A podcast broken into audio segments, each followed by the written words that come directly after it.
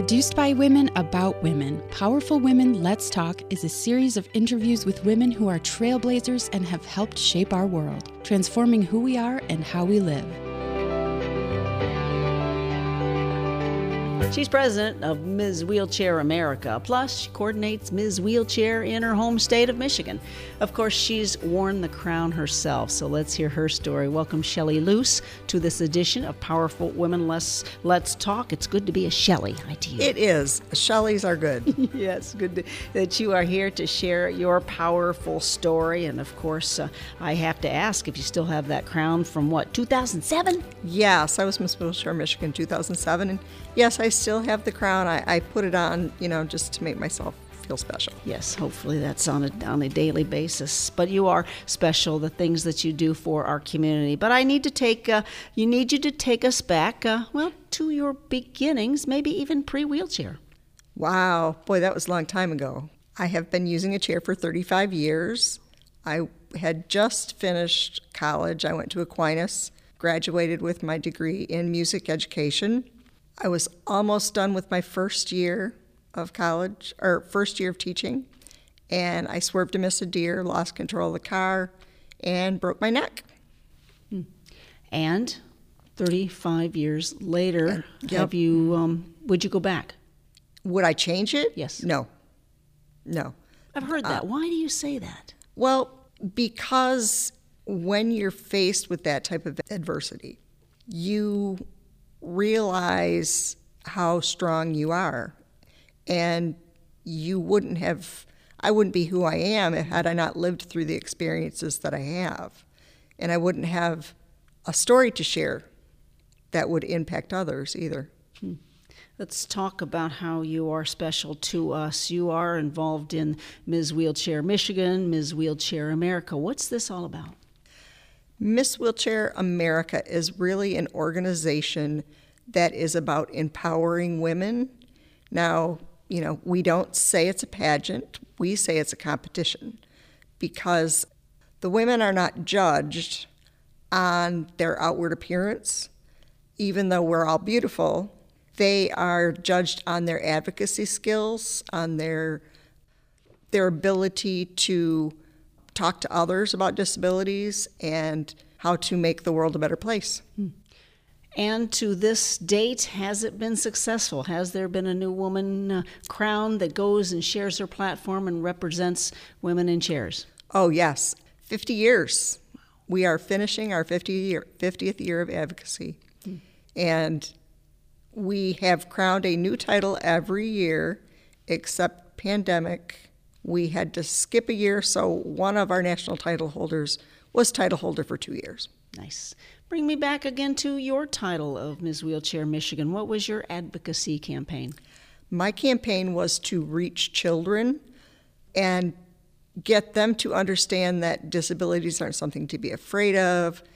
The things that we do are things they do, we just may do them differently. Um, and to make sure that they understood that we're just people too.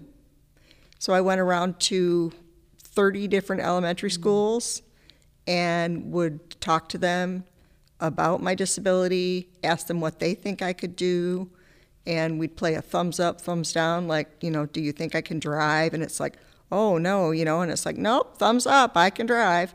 So, you know, it was just fun to do those types of things, to interact with them, to show them that I could do things they didn't think I could. Yeah. Educate us to the American Disabilities Act and any other um, facts and figures we should know. Wow. The Americans with Disability Act actually was signed into law in 1990, and I was already a chair user. So I can remember hearing or seeing on the news that the Americans with Disabilities Act had been um, signed, and I was like, oh, you know, kind of what is this? And never realized the impact that it would truly have on my life at first. What still needs to be done? Oh, Do a lot. Half an hour yet. Yeah, yeah, got another half. Yeah. Um, I think one of the things that I see is that these laws are in place, but many of them aren't enforced. People don't know how to get them enforced. They don't know what their rights are. And but I like to say, you know, don't make the changes because it's the law. Make the changes because it's the right thing to do. Making the world accessible for all makes it accessible for all. Move into perhaps myths you'd like to dispel when it comes to using a chair and uh, and those who don't use a chair. What what makes you boil? Okay, dispelling some of the myths. You know, there is life after a wheelchair. It can be a amazing life. It can be a very successful life. You can, you know, you're still going to have goals. You're still going to have dreams. You just need to pursue, keep, continue to pursue them. It may take a different avenue, but you know, if it's something you truly feel you want to do, there are ways to do it. Do you want us to hold the door for you? Okay, I'm I might not fit in with everyone else, but you know, yeah, you can hold the door for me because doors are probably one of the hardest things for me to deal with. Um, and I always make sure I say thank you. And, you know, I'm on occasion will say, Would you please open the door for me? Um, I can open the door myself, but it's just nice to have that little bit of assistance when it saves me time and energy that I can use on something else. And I trust you want us to talk to you and not your caregiver Oh. about you. Absolutely, absolutely. It's quite interesting. My husband and I are both in wheelchairs, so when we go out to a restaurant, the quite often it's who do we look at? Who do we talk to?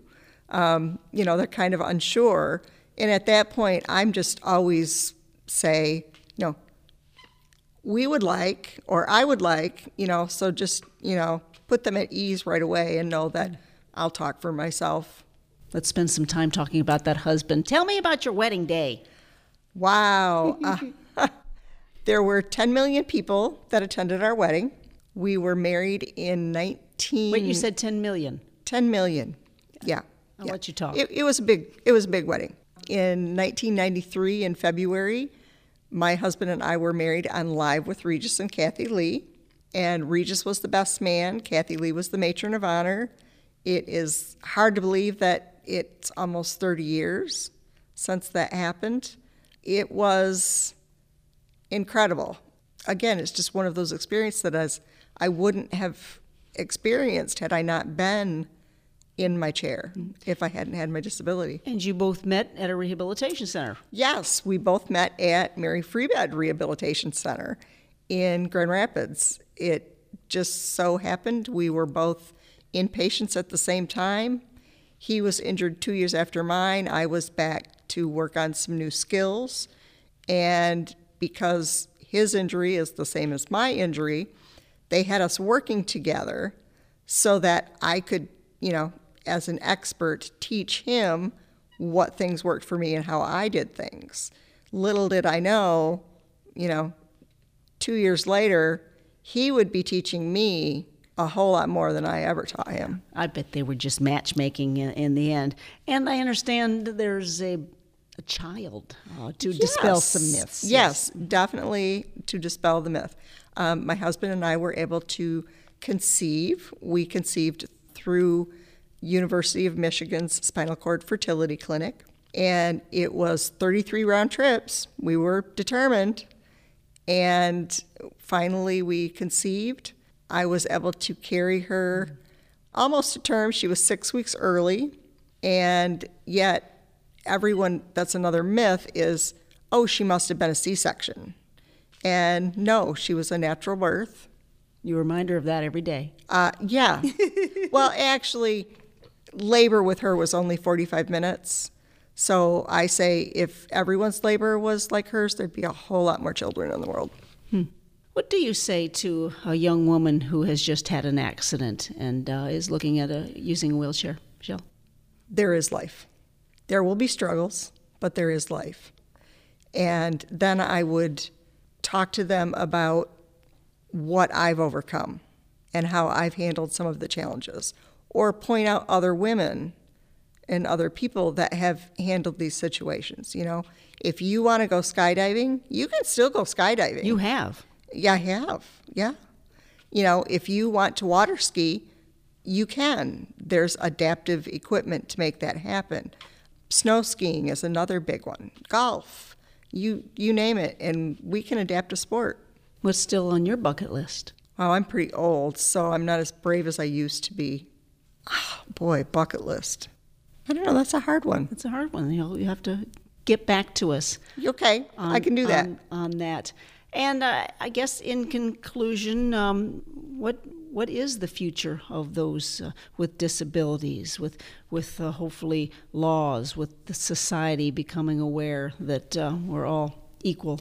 I think now is a perfect time for acceptance, and everyone is, you know, we're all learning and changing about accepting people, even though they are different, you know, and respect their differences.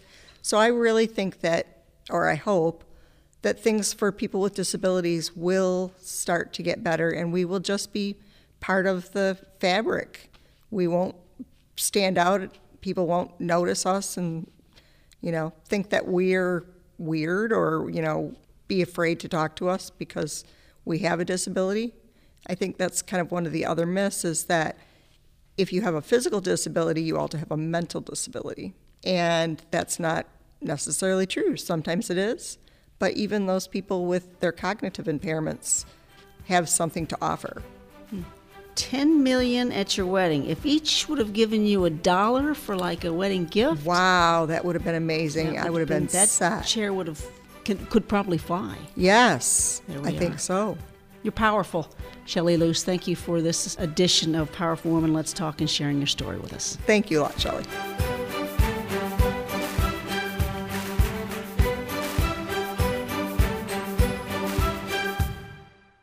Produced by women about women, these powerful podcasts focus on powerful women and how their strength transforms who we are and how we live. Want to hear more Powerful Women Let's Talk? Get additional interviews at WGVU.org or wherever you get your podcasts. Please rate and subscribe. Powerful Women Let's Talk is produced by WGVU at the Meijer Public Broadcast Center at Grand Valley State University. The views and opinions expressed on this program do not necessarily reflect those of WGVU, its underwriters, or Grand Valley State University.